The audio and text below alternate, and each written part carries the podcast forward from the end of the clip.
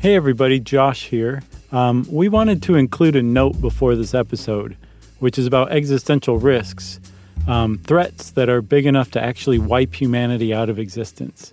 Well, we recorded this episode just before the pandemic, which explains the weird lack of mention of COVID when we're talking about viruses. And when this pandemic came along, we thought perhaps a wait and see approach might be best before just willy nilly releasing an episode about the end of the world. So we decided to release this now, still in the thick of things, not just because the world hasn't ended, but because one of the few good things that's come out of this terrible time is the way that we've all kind of come together and given a lot of thought about how we can look out for each other. And that's exactly what thinking about existential risks is all about. So we thought there would be no better time than right now to talk about them. We hope this explains things uh, and that you realize we're not releasing this glibly in any way.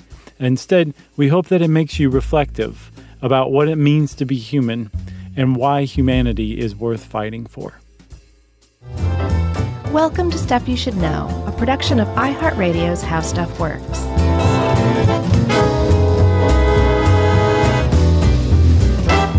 Hey, and welcome to the podcast. I'm Josh Clark, and there's Charles W. Chuck Bryan over there. And there's guest producer Dave C. sitting in yet again, at least the second time, I believe. He's already picked up that he knows not to speak, He's nodding. the custom established by Jerry. um, but yeah, he did nod, didn't he? So yeah, I guess it, it is twice that Dave's been sitting in. What if he just heard two times from the other side of the room? Like we were we- like, didn't have the heart to tell him not to do that. Right. I think he would be um he would catch the drift from like the record scratching Right. that just like materialized out of nowhere. Right. Not many people know that we have someone on permanent standby by a record player. Just waiting. Just in case we do something like that. And that person is Tommy Chong. Hi, Tommy. I knew I smelled bong water. yep. Man, I'll bet he reeks of it. yeah, probably. So, I mean, hats off to him for sticking to his bit, you know? Cheech was like, hey, hey, I want a good long spot on Nash Bridges, so I'll say whatever you want me to about Yeah. pot. Like, I'm just into gummies now. Right.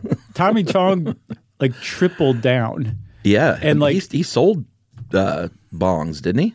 That, uh, uh, P test beaters. P test beat. Oh, okay. How, I, you- I how you can't beat a suddenly think of how to say something like that. uh, s- a, a way to um, defeat a urine test. Oh, well, listen, you fancy I pants. would, I would say. I don't know. I know that us street guys call it pee test beaters, but P Test Beaters is a a band name about as good as say like Oh. diarrhea planet. sure. Actually, I think Diarrhea Planet's got it beat, but still. All right. So Chuck, um, we're talking today about a uh, a topic that is near and dear to my heart: existential risks. That's right.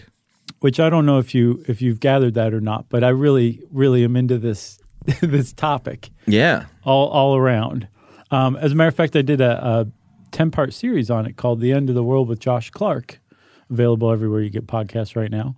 And you Um, managed to smash that down. That's kind of what this is. It's Into- a condensed version, and forever, like I wanted to just s y s k f i the topic of existential risks. Like Yeah. do do it with you. I wanted to do it with you. This for was going to be years a, now. a live show at one point. It was. Um, I think even before that, I was like, "Hey, you want to do an episode on this?" You're like, "This is pretty dark stuff. We're doing it now." No, I, I the only time I said that was when you actually sent me the document for the live show, and I went, I don't know about a live version of this. So I guess, I guess that must have been before the end of the world, then, huh? Oh yeah, this is Okay. like eight years ago. Well, I'm glad you turned down the live show because it may have lived and died there. Yeah, So um, one of the other might not have made all those into the world big bucks. Right, exactly, man. I'm rolling in it. My mattress is stuffed with them. Um, so, uh, and you know, bucks aren't always just the only way of qualifying or quantifying the success of something, you know? Yeah, there's also Academy Awards, Right. Oscars, and that's it. Peabodys. Big money or public award ceremonies. Okay, granted. Um, the other reason I wanted to do this episode was because one of the people who was a participant, an interviewee in The End of the World with Josh Clark, a guy named Dr. Toby Ord, um, recently published a book called The Precipice. Mm-hmm. And it is like a really in-depth look at existential risks and the ones we face and you know what's coming down the pike and Right. what we can do about them and why. Who's hot? Who's not? Right, exactly. Cheers and jeers. Mm-hmm. Who wore it best? Right, exactly. Um, and it's a it's a really good book, and it's written just for like the average person to pick up and be like, I hadn't heard about this, and Right. Mm-hmm. then reach the end of it and say, I'm terrified, but I'm also hopeful. And that one reason I wanted to do this episode to let everybody know about Dr. Ord's book or Toby's book. It's impossible to call him Dr. Ord. He's just a really likable guy. Um, is because he actually turned the tone of the end of the world around Mm-hmm. almost single handedly. It was really grim. I remember before those. I interviewed him Early uh, samples. really and and also you remember i started like listening to the cure a lot Sure. um just got real dark there for a little while which is funny that the cure is my conception of like really dark anyway There's um death metal guys out there laughing. right so uh he but talking to him he just kind of just steered the ship a little bit and by the end of it because of his influence the end of the world actually is a pretty hopeful series so my hat's off to the guy for for doing that but also for writing this book the precipice Hats off, sir. So um, we should probably kind of describe what existential risks are. Um, I know that you know in this document it's described many, many times.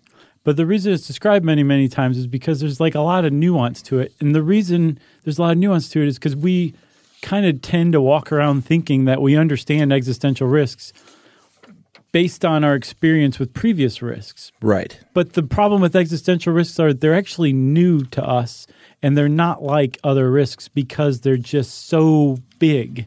And if something happens, one of these existential catastrophes befalls us, that's it. There's no second chance, there's no do over, and we're not used to risks like that. That's right. Uh, nobody is because we are all people.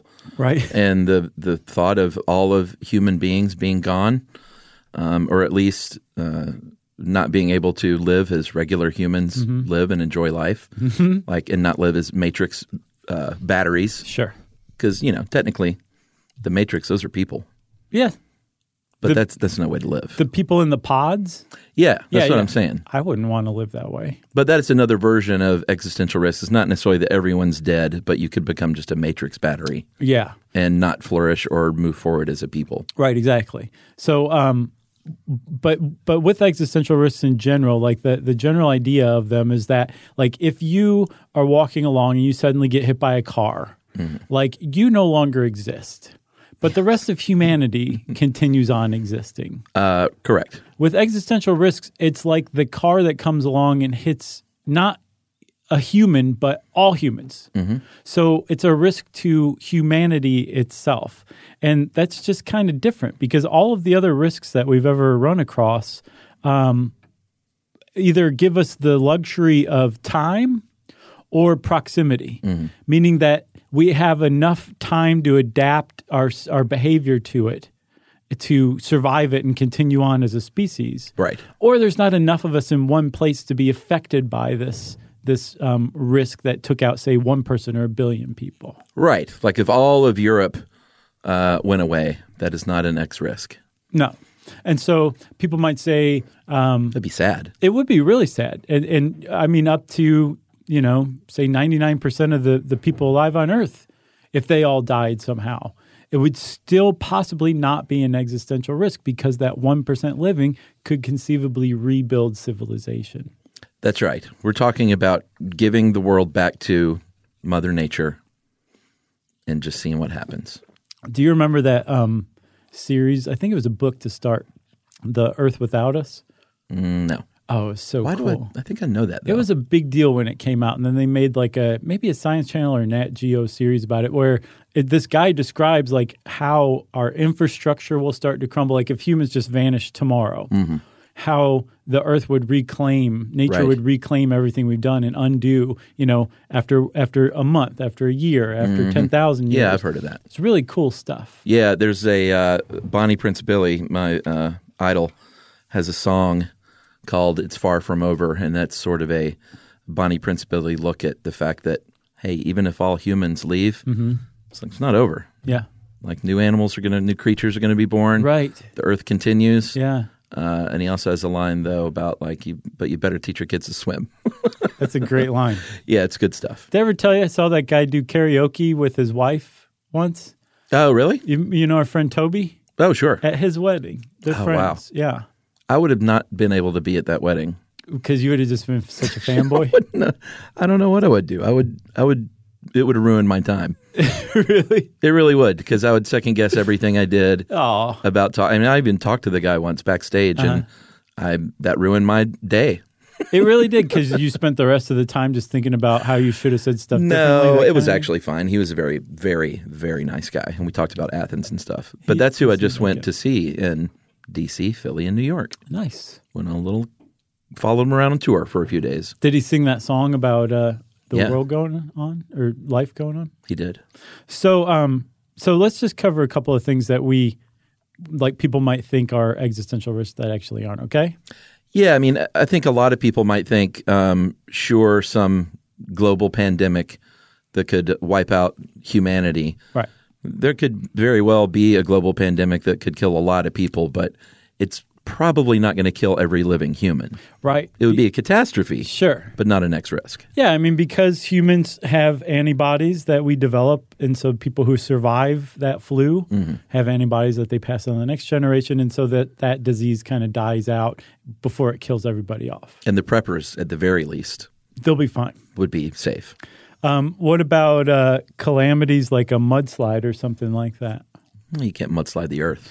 You can't. And that's a really good point. This is what I figured out in researching this. After doing The End of the World, after talking to all these people, it took researching this article for me to figure this out that it's time and proximity Yeah. that are the two things that we use to survive and that if you take away time and proximity we're in trouble and so mudslides are a really good uh, example of proximity where a mudslide can come down a mountain and take out an entire village of people And has. Yes, and it's really sad and really scary to think of. I mean, we saw it with our own eyes. We stood in a field Yep. that was now, what, like eight or nine feet higher than it used to be. yeah, and you could see the trek. This was in Guatemala when Yeah. we went down to visit our friends at Coed.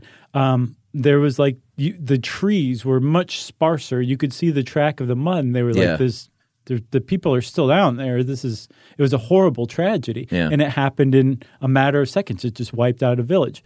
But we all don't live under one mountain. No. And so if a bunch of people are taken out, the rest of us still go on. So there's the time and there's the proximity.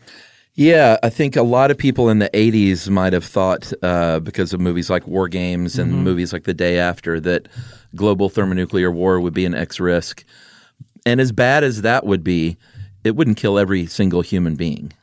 Uh, no, no, they don't think so. They started out thinking this. Like, as a matter of fact, nuclear war was the first one of the first things that we identify as a possible existential risk. Sure. And if you kind of talk about the history of the field, for the first like several decades, that was like the focus, the entire focus of existential risks. Yeah. Like Bertrand Russell and Einstein wrote a manifesto about how we really need to be careful with these nukes because we're going to wipe ourselves out. Carl Sagan, you remember our amazing nuclear winter episode? Yeah, yeah. That was from, you know, studying existential risks. And then in the 90s, a guy named John Leslie came along and said, hey, there's way more than just nuclear war that we Right. could wipe ourselves out with. And some of it is taken the form of this technology that's coming down the pike. And that was taken up by one of my personal heroes, a guy named Nick Bostrom. Yeah, he's a philosopher uh, out of Oxford, and he is one of the founders of this field. And he's the one that said, uh, or one of the ones that said, you know, there's a lot of uh, potential existen- existential risks. Yeah. And nuclear wars, peanuts. Bring it on. right but and i don't i don't know if bostrom specifically believes that he probably does that that there we would be able to recover from an, a nuclear war That's the idea: is you rebuild as a society after whatever zombie apocalypse or Right. nuclear war happens. yeah and again say it killed off 99% of people to us that would seem like an unimaginable tragedy because we lived through it but if you zoom back out and look at the lifespan of humanity Sure. not just the humans alive today but all of humanity like it, it would be a very horrible period in human history but one we could rebuild from over say 10,000 years Yeah. to get back to the point where we were before the nuclear war. And so ultimately, it's probably not an existential risk. Yeah, it's tough. This is a tough topic for people because I think people have a hard time with that long of a view of things. Mm-hmm. And then whenever you hear uh, the Big Mac comparisons of, you know, how long people have been around and how old the Earth is and that stuff, it kind of hits home. But it's stuff for people living that live, you know, eighty years, Right. To think about, oh well, in ten thousand years, Yeah. we'll be fine. And even like um, Yumi, when I was researching this, she brought this up a lot. Like, where do we stop caring about people Yeah, that are descendants? You know, we care about our children, our, our grandchildren, and then Uh, after that's about I, ju- that, I just care about my daughter. That's about it. Right, okay. That's where it ends. I to heck with the grandchildren. don't even have grandchildren yet. Yeah, but wait till they come along. Everything I've ever heard is that being a grandparent's even better than being a parent. Eh. And I know some grandparents. Okay, let's say I'm not dead before my daughter eventually has a kid if she wants to. Okay. I would care about that grandchild. Right. But after that, that, little whippersnapper. forget it. okay. Like yeah. my kids, kids, kids, who cares? granted, that's about that's about where it would like where it would end. I up, care about think. people and humanity as a whole. I think that's what you got to do. You can't think about like your your eventual ancestors. I think you just got to think about people. right. Yeah, that's a Like, really you help people you don't know now. it's kind of requisite to start caring about existential risks, to start thinking about people not just well, let's talk about it. So Toby Ord made a really good point in his book The Precipice, right? That you care about people on the other side of the world that you've never met. Yeah, that's what I'm saying. Like that happens it, every day. Right. So what's the difference between people who live on the other side of the world that you will never meet Mm-hmm. and people who live in a different time that you will never meet? Why would you care any less about these people, human beings that you'll never meet, whether they live on the other side of the world at the same Right. time or in the same place you do, but at a different time? I think a few. I mean, I'm not speaking for me, but I think if I were to step inside the brain of someone who thinks that, Mm-hmm. they would think like, a, it's a little bit of a uh, self. Um, it's a bit of an ego thing Mm-hmm. because you know, like, oh, I'm helping someone else, so that does something for you in the moment. Right. Uh, like someone right now on the other side of the world that maybe I've sponsored is doing better gotcha. because of me. Gotcha. you that- got a little kick out of it from Yeah. helping Sally Struthers or Yeah, something. that does something. Yeah, it helps out Struthers. Um, help put food on her plate. Is she still with us? I think so. I think so too, but I feel really bad if. I certainly haven't heard any news of her death. you people would talk about that. And the record scratch would have just happened. Right, exactly.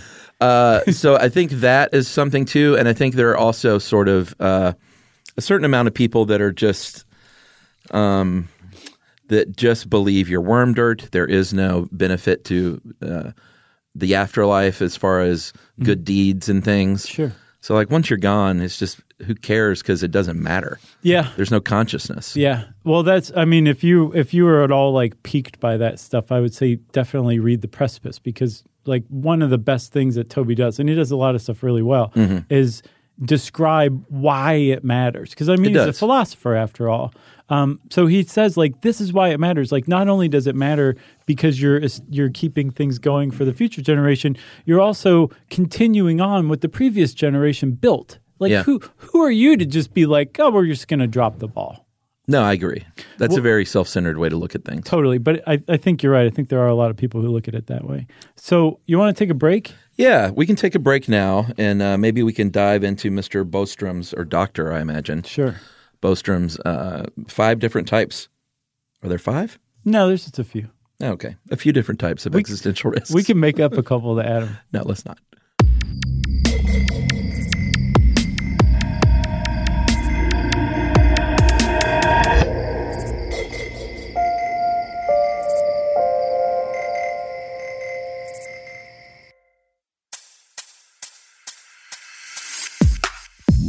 Stop. You, you, you know. Stop. Stop. Stop. You should know. No. Stop. You, you, you know. All right, Chuck. So uh, one of the things you said earlier is that existential risks, the way we think of them typically is um, that something happens and humanity is wiped out and we all die and there's no more humans forever and ever. That's an Yes. existential risk. That's one kind, really, and that's the easiest one to grasp, with the, which is extinction. Yeah, Mm-hmm. and that kind of speaks for itself. Just like dinosaurs are no longer here, that would be us. Yes, no Except more. we aren't humans. as cool. And I think that's one of those other things too. It's kind of like how people walk around like, "Yeah, I know I'm going to die someday," but if you sat them down and you were like, "Do you really understand that you're going to die someday?" that they might start to panic a little bit, you know, and they realize I haven't actually confronted that. I just know that I'm going to die. Yeah, or if you knew the date.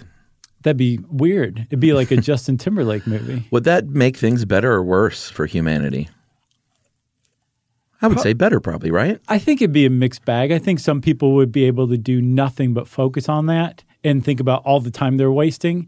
And other people would be like, I'm going to make the absolute most out of this. Well, there- I guess there are a couple of ways you can go, and it probably depends on when your date is. If if you found out your date was a ripe old age, you might be like, "Well, I'm just going to try and lead the best life I can." That's great. yeah. You find out you live fast and die hard at at 27. Yeah, die harder. uh, you might die harder. You might just be like, screw it. Or you might really ramp up your good works. Yeah. Depends what kind of person you are, probably. Yeah. And, and more and more I'm realizing is it depends on how you were raised too, you know? Like we, Yeah. we definitely are responsible for carrying on ourselves as adults. Like you, you, you- you can't just say, well, I wasn't raised very well or I was raised this way, so whatever. Like you have a responsibility for yourself and who you are as an adult. Mm-hmm. Sure. But I really feel like the way that you're raised too really sets the stage and puts you on a path. That's, that can be difficult to get off of because it's so hard to see For that path, sure. you know Yeah. because that's just normal to you because that's what your family was Yeah, that's a good point. so anyway, extinction is just one of the uh, ways, one of the types of existential risks that we face. A bad one. yeah, Uh, permanent stagnation is another one, and that's the one we kind of mentioned, um, danced around a little bit. And that's like some people are around, not every human died and whatever happened, but um, whatever is left is not enough No. to either repopulate the world or to progress humanity in any meaningful way. or rebuild civilization back to Nah. where it was. No. and it would be that way permanently, which is kind of in itself tough to imagine too. Just like the genuine extinction of humanity is tough to imagine. The idea of well, there's still plenty of humans run, running around. How are we never going Mm-hmm. to get back to that place? And there's That may be the most depressing one. I think I think the next one's the most depressing, but that's pretty depressing. but one one example that's been given for that is like let's say we say, um, all right, this climate change, we need to do something about that. Mm-hmm. So we undertake a geoengineering project that Sure. not fully thought out, and we end up causing like a runaway greenhouse gas effect, or Right. something. Like make it worse. And there's just nothing we can do to reverse course, and so we ultimately wreck the Earth. Mm-hmm. Yeah, That would be a, a, a good example of permanent stagnation that's right. this is this next one. So yes, agreed. Permanent stagnation is pretty bad. I wouldn't want to live under that. But at least you can run around and like um, do what you want. I think the the total lack of personal liberty and the flawed realization one is what gets me. Yeah. They, they all get me. Sure. Uh, flawed realization is the next one, and that's um, that's sort of like the Matrix example, Right. which is that there's some technology that we invented that eventually makes us their little batteries and pods. And Yeah. We're like, oops, right basically or there's just um some someone is in charge whether it's a group or some some individual or something like that it's basically a permanent dictatorship that we will never be able to get out from under Yeah. because this technology we've developed like a global one. yeah is Yeah. being used against us and it's so good at keeping tabs on everybody and squashing dissent before it grows there's just nothing anybody could ever do to overthrow it Yeah. and so it's a permanent dictatorship where um, we're not doing anything productive. We're not advancing. We're say um, say it's like a a a religious dictatorship Yeah. or something like that. All anybody does is go to church and support the church or whatever, and that's that. And so what Dr. Bostrom figured out is that there are there are fates as bad as death Sure. there are possible outcomes for the human race that aren't are as bad as extinction that still leave people alive even like in kind of a futuristic kind of thing like the flawed realization one goes um, but that you wouldn't want to live the lives that those humans live No. and so humanity has lost its chance of ever achieving its tr- its true potential That's right. and that that those qualify as existential risks as well That's right. Don't want to live in the Matrix no at all. or in a post-apocalyptic um, altered Earth. Uh, yeah, The Matrix. Basically, like Thundar the Barbarian. That's what I imagine with Oh, uh, okay. with the uh, permanent stagnation. So uh, there are a couple of big categories for existential risks, and they are either uh, nature made or man made. Um, the nature ones we've, uh, you know, there, there's always been the threat that a big enough um, object hitting planet Earth could do it. Right. Like that's always been around. It's not like that's some sort of new realization, but it's just a pretty rare. It's so rare that it's not likely. Right. All of the natural ones are pretty pretty rare compared to the human made ones. Yeah, like I don't think science wakes up every day and worries about a comet or an asteroid or a meteor. No, and it, it's definitely worth saying that the better we get at scanning the the heavens, Mm-hmm. the safer we are. Eventually, when we can do something about it, if we see that there's a comet heading our What do way. we do? Just hit the gas and move the Earth over a You bit? just send Superman out there. right. Um, so, and there, well, there's nothing we can do about any of these anyway, so maybe that's also why science doesn't wake up worrying. Right. Yeah. So you've got near Earth objects, you've got celestial stuff like collapsing stars that produce gamma ray bursts. And then even back here on Earth, like a supervolcanic eruption could conceivably put out enough soot Yeah. that it blocks photosynthesis. And We did a sends show us- on that. Yeah. Sends us into essentially a nuclear winter, too. That would be bad. But like you're saying, there's these are very rare, and there's not a lot we can do about them now. Instead, the focus of people who think about existential risks, um, and there are like a pretty decent handful of people who are dedicated to this now.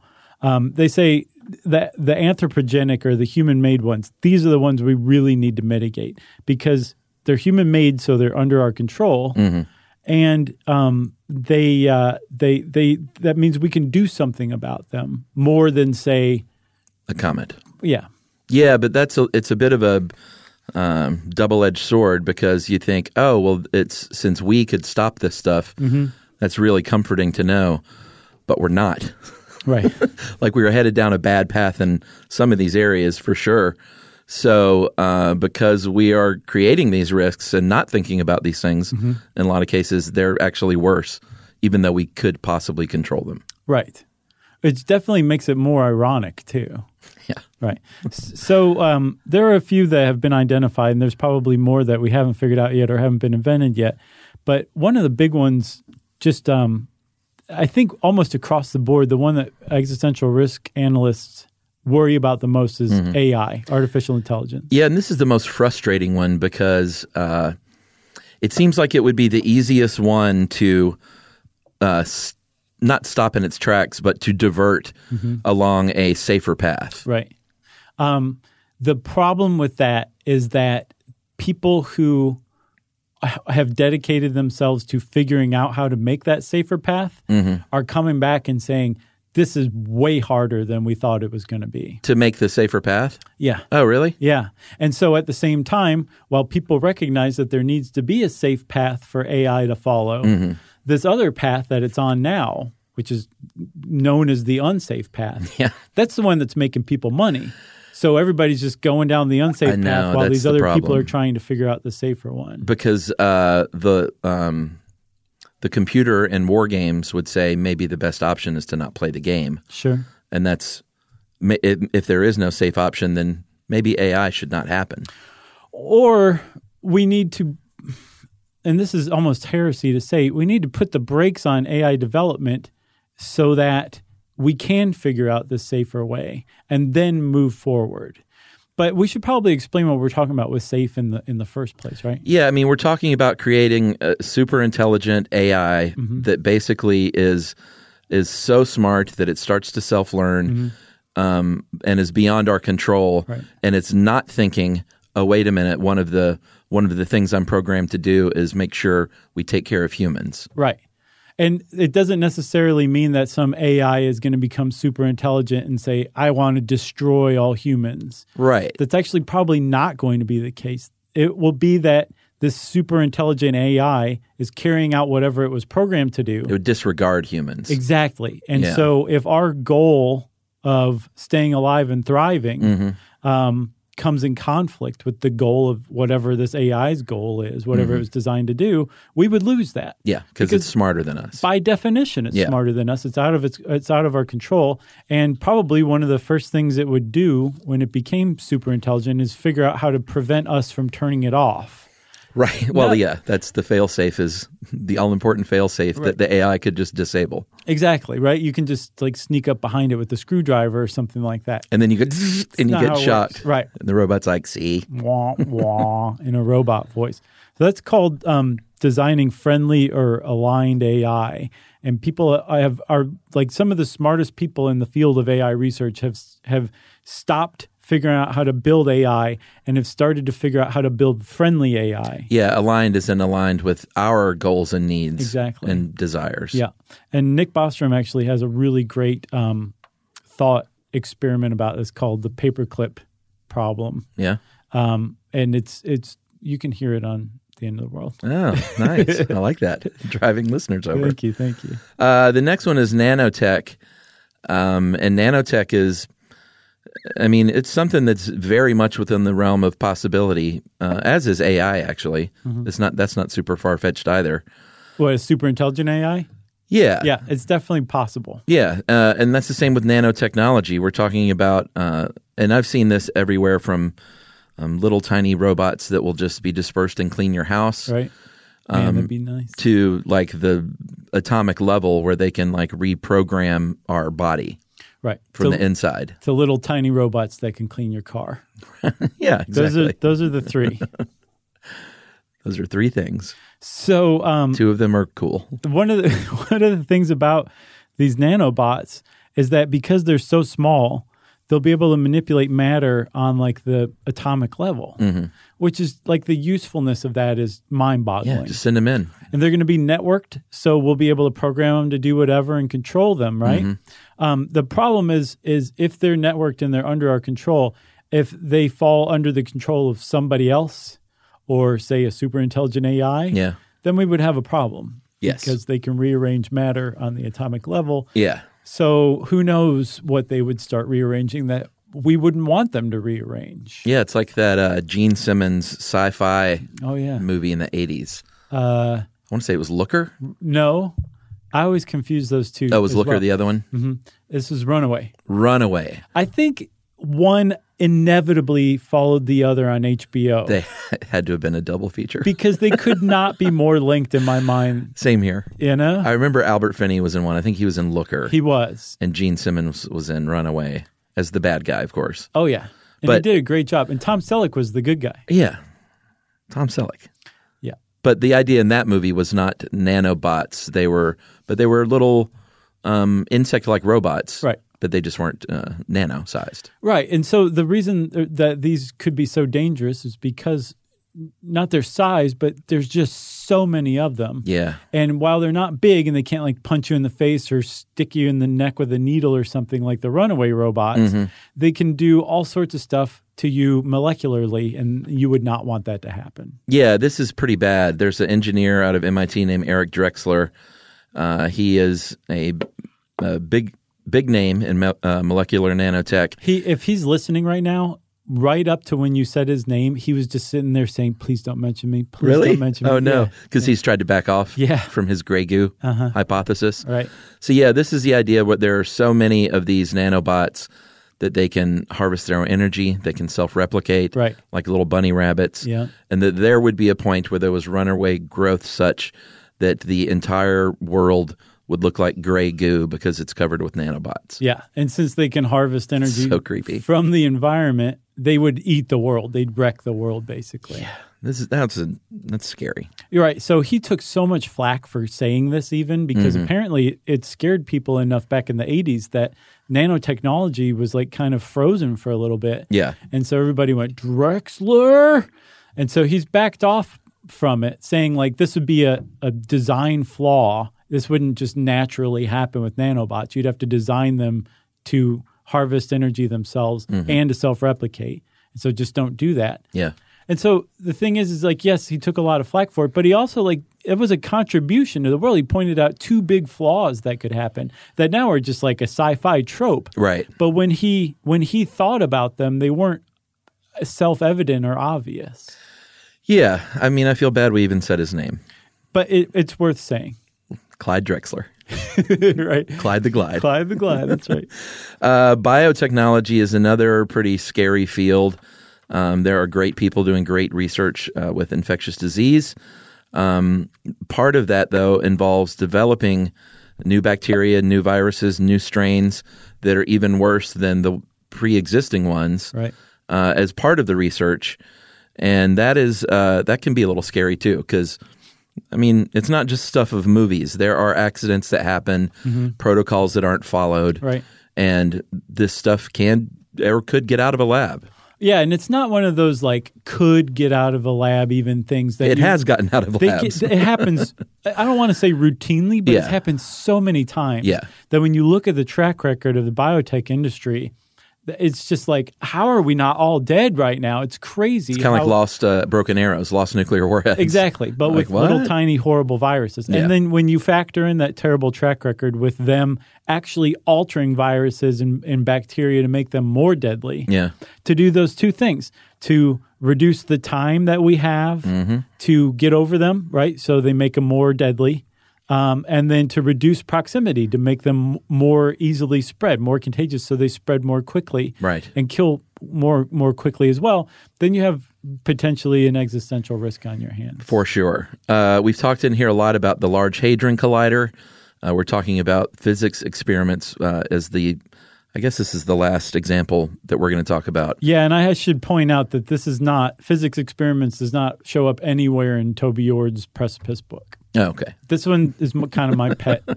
My Oh, pet yeah? theory. Yeah. I mean, Well, there's take it plenty. away. There's plenty of people who agree that this is a possibility, but a lot of existential risks theorists are like, eh, I don't know. Well, you'll explain it better m- than me, but the idea is that we're we're doing all these experiments, uh, like the Large Hadron Collider, to try and figure stuff out we don't understand, Mm-hmm. Right.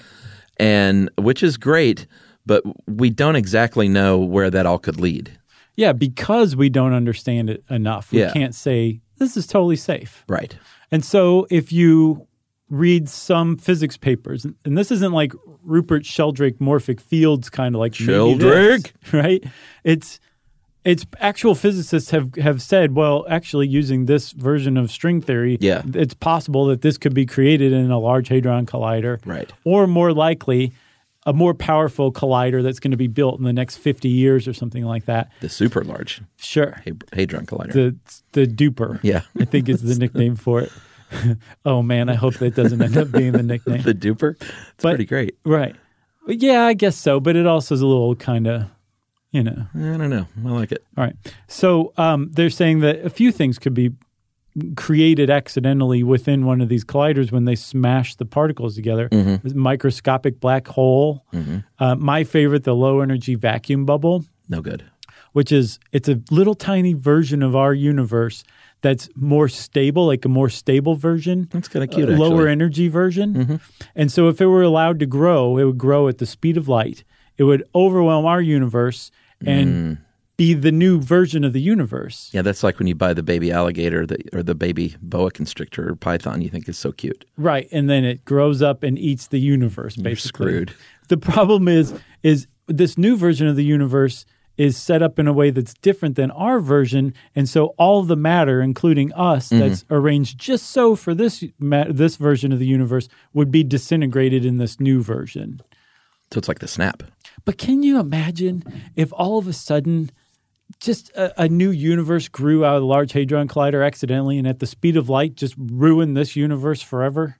If it was, we just accidentally did this with a physics experiment. I find that endlessly fascinating and also hilarious. Yeah. just the idea. I think the world will end ironically somehow. It's it's entirely possible. So uh, maybe before we take a break, let's talk a little bit about uh, climate change, um, because a lot of people might think climate change is an existential threat. Uh, you know, it, it's terrible, and we need to do all we can. Oh yeah. But even the worst case models probably don't mean an end to humanity Right. as a wh- as a whole. Like it means we're living much further inland than we thought we ever would, and we maybe are in much tighter quarters than we ever thought we might be, and a lot of people might be gone.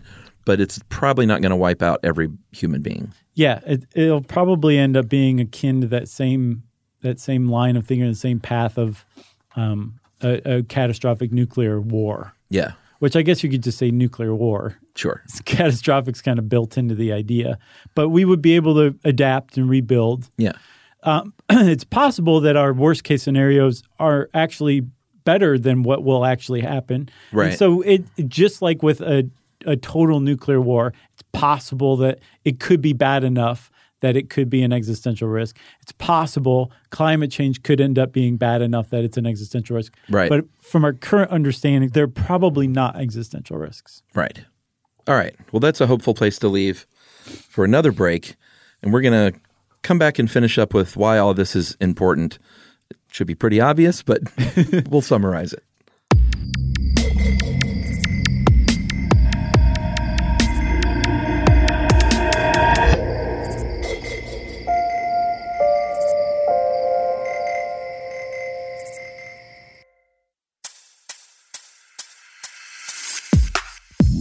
Stop.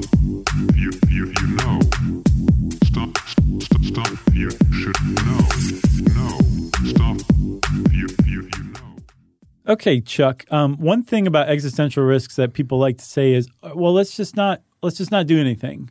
And it turns out, from people like Nick Bostrom and Toby Ord and other people around the world who are thinking about this kind of stuff, if we don't do anything, we probably are going to accidentally wipe ourselves out. Like no, doing nothing is not a safe option. Yeah, but um, Bostrom is one who has developed a concept that's hypothetical called technological maturity, um, which is uh, would be great, and that is sometime in the future where we have uh, invented all these things, but we have done so safely and we have complete mastery Mm-hmm. Right. over it all. There won't be those accidents. Yeah. There won't be the gray goo. There won't be the AI that's not aligned. Yeah, because we'll know how to use all this stuff safely, right. like you said, right? We're not uh, mature in that way right now. No, actually, we're at a place that Carl Sagan called our technological adolescence, where we're becoming powerful, but we're also not wise. Right. So, That makes sense. at the point where we're at now, technological adolescence, where we're starting to invent this stuff that actually can wipe humanity out of existence. But before we reach technological maturity, where we have safely mastered and have that kind of wisdom to use all this stuff, that's probably the most dangerous period in the history of humanity. And we're entering it right now. And if we don't figure out how to take on these existential risks, we probably won't survive from technological adolescence all the way to technological maturity. We will wipe ourselves out one way or another because Yeah. this is really important to remember. All it takes is one, one existential catastrophe. yeah, not all of these have to take place. No, it doesn't have to be some combination. Just one, just one um, bug with basically 100% mortality has to get out of a lab. Just one accidental physics experiment has to slip up. Um, just one AI has to become super intelligent and take over the world. Like just one of those things happening, and then that's it. And again, the problem with existential risks that makes them different is we don't get a second chance. One of them befalls us, and that's that. That's right. Uh, there it depends on who you talk to about if you uh, want to get in maybe just a projection on our chances as a whole as humans. Uh, Toby Ord right now is uh, what a one in six chance over the next hundred years. Yeah, he always follows that with Russian roulette. Uh, other people say about ten percent. Um, there's some different uh, cosmologists. There's one named Lord Martin Rees who puts it at 50-50. Yeah, he actually is a member of the Center for the Study of Existential Risk. And we didn't mention before, Bostrom founded something called the um, Future of Humanity Institute, which is pretty great. FHI. And then there's ano- one more place I want to shout out. It's called the Future of Life Institute. It was founded by Max Tegmark and Jan Tallinn, who's Okay. a co-founder of, I think, Skype. Oh, really? I think so. All right. Well, you should probably also shout out the Church of Scientology. No, the No, Church no, of no, the wait. Subgenius. Yeah, that's the one. Yeah. That's what I was thinking about. well, they, they get confused a lot. uh, this is a pretty cool little um, thing you did here with uh, how long, because I was kind of talking before about the long view of things and how long humans have been around. So I think your rope analogy is pretty spot on here. So that's J.L. Schellenberg's rope analogy. Well, I didn't think you wrote it. I but wish it were mine. I meant that you included it. So the the what we were talking about, like you were saying, is like it's it's hard to take that long view. But if you if you step back and look at how long humans have been around, so Homo sapiens has been on Earth about two hundred thousand years. It seems like a very long time. It does, and even modern humans um, like us have been around for about fifty thousand years. Seems like a very long time as well. That's right. But if you think about how much longer the human race, humanity, could continue on to exist as a species, um, it's that's nothing. It's virtually insignificant. Um, and J.L. Schellenberg puts it like this: like let's say humanity has a billion year lifespan, and you translate that billion years into a twenty foot rope Okay, that's easy. to show up with just the eighth of an inch mark on that 20 foot rope, you would have to, our species would have to live another 300,000 years. From the point where we've already lived. Yes, we would have to live 500,000 years just to show up as an eighth of an inch, that first eighth of an inch on that 20 foot long rope. Says it all. That's how long humanity might have ahead of us. And that's actually kind of a conservative estimate. Yeah. Some people say once we reach technological maturity, we're we're fine. Mm-hmm. We're not going to go extinct because we'll be able to use all that technology, like having AI track all those near Earth objects, Right. and say, well, this one's a little close for comfort. I'm going to send some nanobots out to disassemble it. We will remove ourselves from the risk of ever going extinct when we hit technological maturity. So a billion Yeah. years is definitely doable for us. Yeah, and it's uh, why we should care about it is because it's happening right now. I mean, there is already AI that is unaligned. Um, we are we've already talked about the the biotech and labs accidents have already happened, happen all the time. Yeah. and there are experiments going on with physics that we we think we know what we're doing, Right. but accidents happen. And an accident that you can't recover from, you know, there there's no whoopses.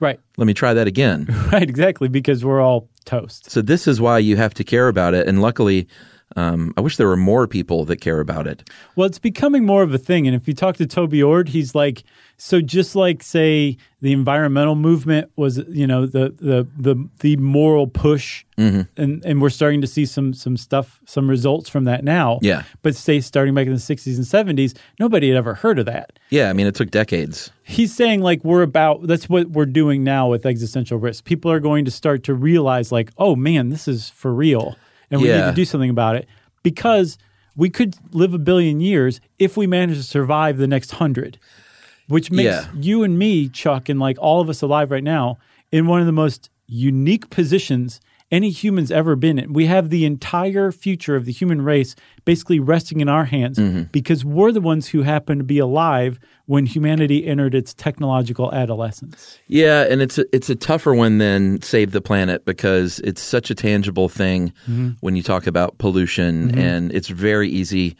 to put on a TV screen or in a classroom, um, and it's not so easily dismissed because you can see it in front of your eyeballs Right. and understand it. Right. This is a lot tougher education wise because ninety nine percent of people hear something about nanobots and gray goo Mm-hmm. or AI and just think, "Come on, man, that's the stuff of movies." Yeah. And I mean, that's uh, it's sad that like we couldn't just dig into it further because when you really do start to to break it all down and understand it, it's like no, this totally is for real and it makes sense. Like this is Yeah. entirely possible and maybe even likely. Yeah, and not the hardest thing to understand. It's not like you have to understand nanotechnology Right. to understand its threat. Right, exactly. That's well put. The other thing about all this is that not everybody is on board with this. Even course people, not. even people who hear about this kind of stuff are like, no, you know, this is this is Overblown. pie in the sky. It's Yeah. overblown. Or Um, the opposite of pie in the sky. It's a think it's pie in the a sky is good, Cake in right? the ground. is it the opposite? We're in No, real It's a, it- dark sky territory. it's a turkey drumstick in the earth. okay, That's kind of the opposite of the of a pie. sure. Okay. I think I may have just come up with a colloquialism. Um, I think so. so some people aren't convinced. Some people say no, AI is nowhere near being even close to human level intelligent, let alone super intelligent. Yeah, like why spend money because it's expensive? Right. Well, and other people are like, yeah, if you start diverting, you know, research into figuring out how Yeah. to make AI friendly, uh, I can tell you China and India Mm-hmm. aren't going to do that. And so they're going to leapfrog ahead of us and we're going to be toast competitively. Right. So there's a cost to it, opportunity cost. There's an actual cost. Um, so there's a lot of people. It's basically the same arguments for people who argue against mitigating climate change. You know? Yeah. Same same thing, kind of. So the answer is uh, terraforming. Terraforming. well, that's that's not the answer. The answer is Was either to one of those right? Study terraforming is right. Oh, okay. The answer is to study this stuff. Sure. And figure out what to do about it. But it wouldn't hurt to learn how to live on Mars. right or just off of earth because in the exact same way like um that like a whole village is at risk when it's under Right. a mudslide or a mountain and a mudslide comes down if we all live on earth if something happens to life on earth that's it for humanity but if they're like a, a thriving population of humans who don't live on earth who live off of earth if something happens on earth humanity continues on so learning to live off of earth is a good step in the right direction But that's a plan B. that's plan A dot one. One A or one B? Sure. Yes. It's tied for first. Like it's something we should be doing at the same time as studying and learning to mitigate existential risks. Yeah, and I think it's got to be multi pronged because the threats are multi pronged. Sure. Ec- absolutely. And there's one other thing that I really think you got to get across. Well, like we said that if if say the US starts to invest all of its in resources into figuring out how to make friendly AI, but India and China continue on like the Mm-hmm. Yeah, current yeah. path, it's not going to work.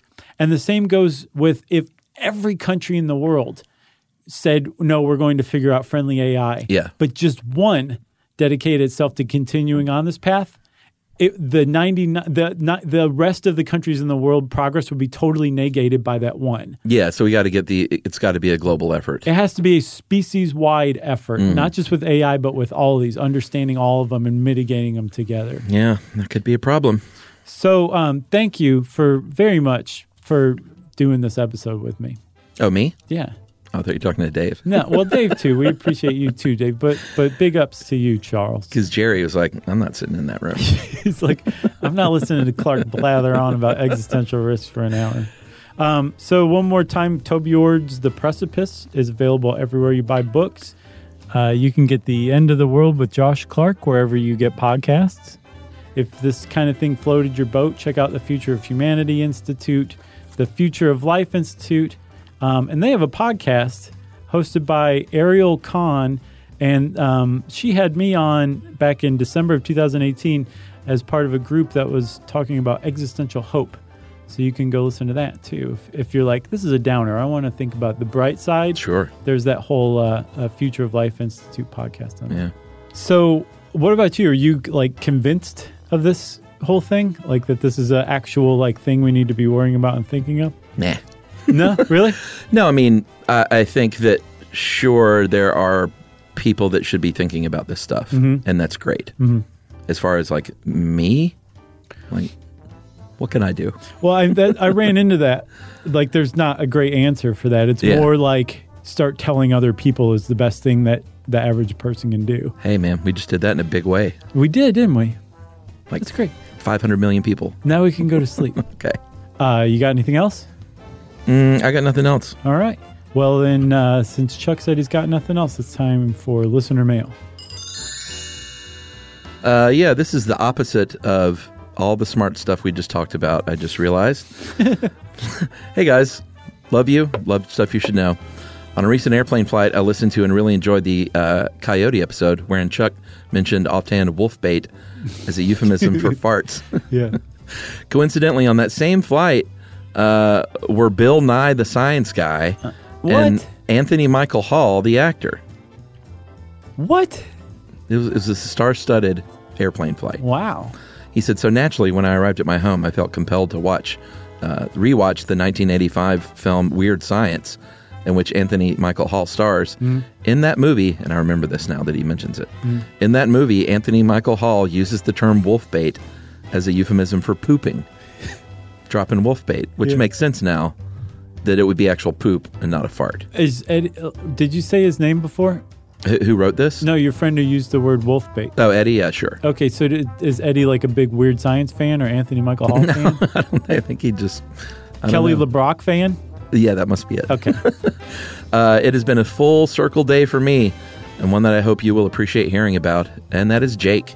Man, can you imagine being on a flight with Bill Nye and Anthony Michael Hall? Who do you talk to? Who do you hang with? I don't. I'd just be worried that somebody was gonna like take over control of the plane and fly it somewhere to hold us all hostage and make those two like perform.